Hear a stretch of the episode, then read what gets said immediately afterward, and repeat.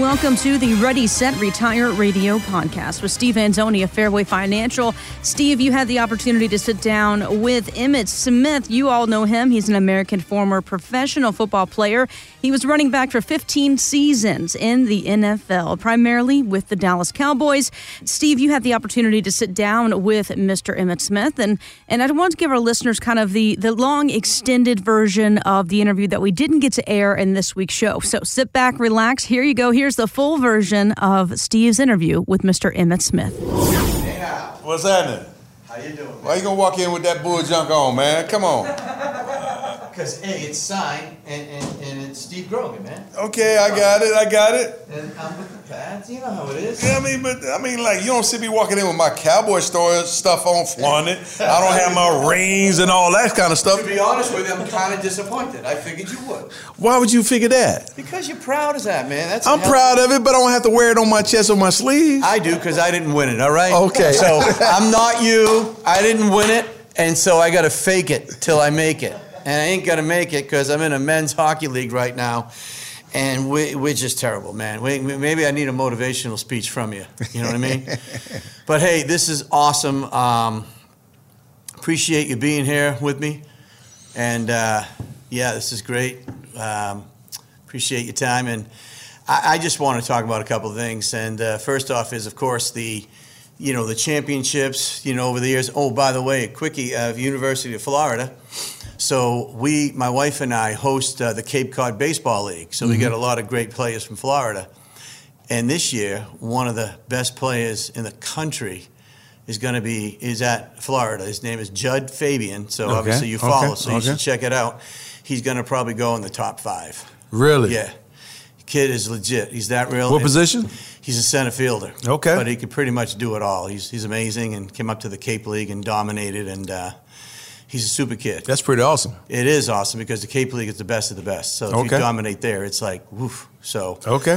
So we've been hosting for ten years, so it's pretty cool. So uh, there's that little Florida connection there. So. Uh, uh, yeah, so it's really cool to you know the three championships. It's just it, that's just awesome, and the dynasty and all that stuff. It's hard, and obviously when you guys are doing that, I'm in New England going just weeping because we just weren't cutting it. And then of course, 1999 and that whole story, and it was really cool to finally get our share. And you reflect on that now. You, you got more than your share. Well, we did it. Yeah, we did it twice, the three times. Yeah, I get it, but it took a while. I mean, we. I was impressed that we were able to do it over three years, really ten years, mm-hmm, right? Mm-hmm. Three years, and then another decade to do it three times, which is pretty impressive. I have my Atlanta cap on here for a reason because of the boys here from Atlanta. So Sorry about that, guys, but you know it happens.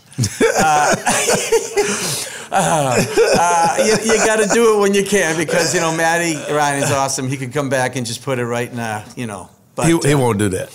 I, I, know, but I'm just trying to be nice. Yeah. Uh, but no, I mean, it just had to have been an amazing feeling to not, you know, to do it once and then do it twice and three times. I mean, man, I mean, how did you guys stay together and pull together like that? That's just me. Well, the, I think the thing that that helped our team, and, and you will find this within your organization as well, is that you have to draft people that see beyond the game itself and see that uh, and seize the moment um, and realize that these are moments that are fleeting.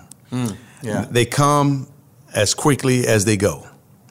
And when you draft players that understand what their role and their their expected roles are to be, then you don't have as much work to do. Mm. Because they already stepping in like with an expectation of themselves and what the organizations already represents. Yeah. And they understand that and they buy into the philosophy before they even get drafted. Philosophy. I mean, that's the key is buying into the system. And for you, you know, to take what you, that success you had there and then to translate it into the success you have now. I mean, did you obviously do you think that was a huge factor and that discipline that you took to do that to carry it forward in your professional career? Without a doubt. Yeah. Without a doubt because I grew up in a winning organization. I grew up in an organization that built itself up from the ground up. Mm. I mean, because yeah. when you think about the Dallas Cowboys in the ni- 1989 or the late 80s, and then Jerry drafted the team in '89, and bring in Jimmy Johnson and all the things that were said about the Cowboys and said about Jerry Jones, mm-hmm. uh, letting Tom Landry go and everything else, and everyone uh, pointing fingers about how the Cowboys are not going to be this and that. What I took and what I saw is, and what I've learned through this whole process is you have to have blinders on and you have to have earmuffs on mm-hmm. because everybody doesn't know exactly what they think they know. it's a bunch of opinions out there about you and this and that. Yeah. That yeah. may not be factual. They only become factual if you believe those opinions about yourself. True. And I have a thing that says do not let others define who you are. You define who you are for yourself. And I think Jerry and Jimmy wanted to define themselves differently. They broke the status quo. They broke the National Football League and turned it inside out in the terms of the way that they looked at everything. Mm. They broke a traditional system that was in place for a long time and it needed a change and it needed an upgrade. And Jerry Jones and Jimmy Johnson was that upgrade. How Jimmy drafted players, how he looked at players, how he evaluated players, brought something new to the entire National Football League. And those players, whether it's Troy, Michael, myself, and how we all came together, we all came together because we bought into a system and a philosophy which Jimmy Johnson instilled in everybody. Yeah.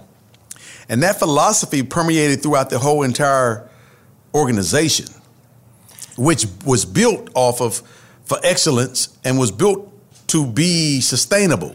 And it is sustainable if you have the consistency and you continue to reinforce those fundamental values that built that organization from 89 all the way to the championship years of the 90s. Just like a successful business has to have that foundation to work its way through. I think that's exactly what you guys did. And I think Belichick took that those very ideas that they can implement in New England. So implemented it, yeah. excelled at it, and did it repeatedly over and over again. And with quality players, with a marquee player like a Tom Brady, who was the foundation and the fabric of that organization for many, many years. And that's what you do and it doesn't change. Yeah. You may change a little bit because you may change because Tom is obviously getting older and, and you may make certain decisions, but the reality of the fact is Don't tell Tampa Bay that. I mean, yeah. Tampa Bay Tampa Bay appreciates it. They sure did. They appreciate yeah. greatness. Yeah. And that, and, that that's the exact word. So. And it, it is greatness. Yeah. And it's not systematic. It is the individual. And I tell people all the time, and I told people this before the Super Bowl. Tom Brady, and there are certain players. Matter of fact, there are a lot of players that are touched by angels. Touched by angels, mm. where only that individual can do what that individual does. Not somebody that's that's over here, over there, and, and everything, or look like or appear like, etc. It's that individual. Mm-hmm.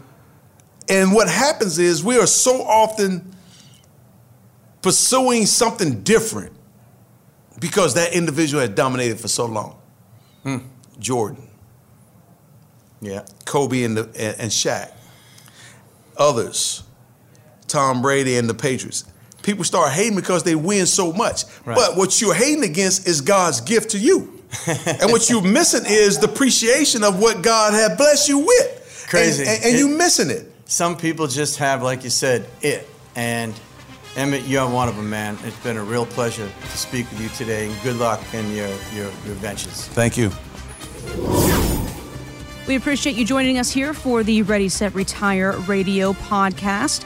You can always get more details on the website at fairwayfinancial.net. Steve is always available for you. Give him a call, contact him today, and find out how he can get you in the end zone of your retirement. We appreciate you joining us. We'll see you next week. Stephen Anzoni is a licensed insurance provider by the Division of Insurance and is not registered as an investment advisor in the Commonwealth of Massachusetts. Financial professionals are not licensed in all 50 states. To find out if Stephen Anzoni is licensed in your state, please call 508-398-3337. Fairway Financial is not affiliated with nor endorsed by the Social Security Administration or any other government agency and does not provide legal or tax advice. Annuity guarantees rely solely on the financial strength and claims paying ability of the issuer insurance company. Insurance and annuities offered through Stephen Anzoni, MA Insurance License Number 1722314.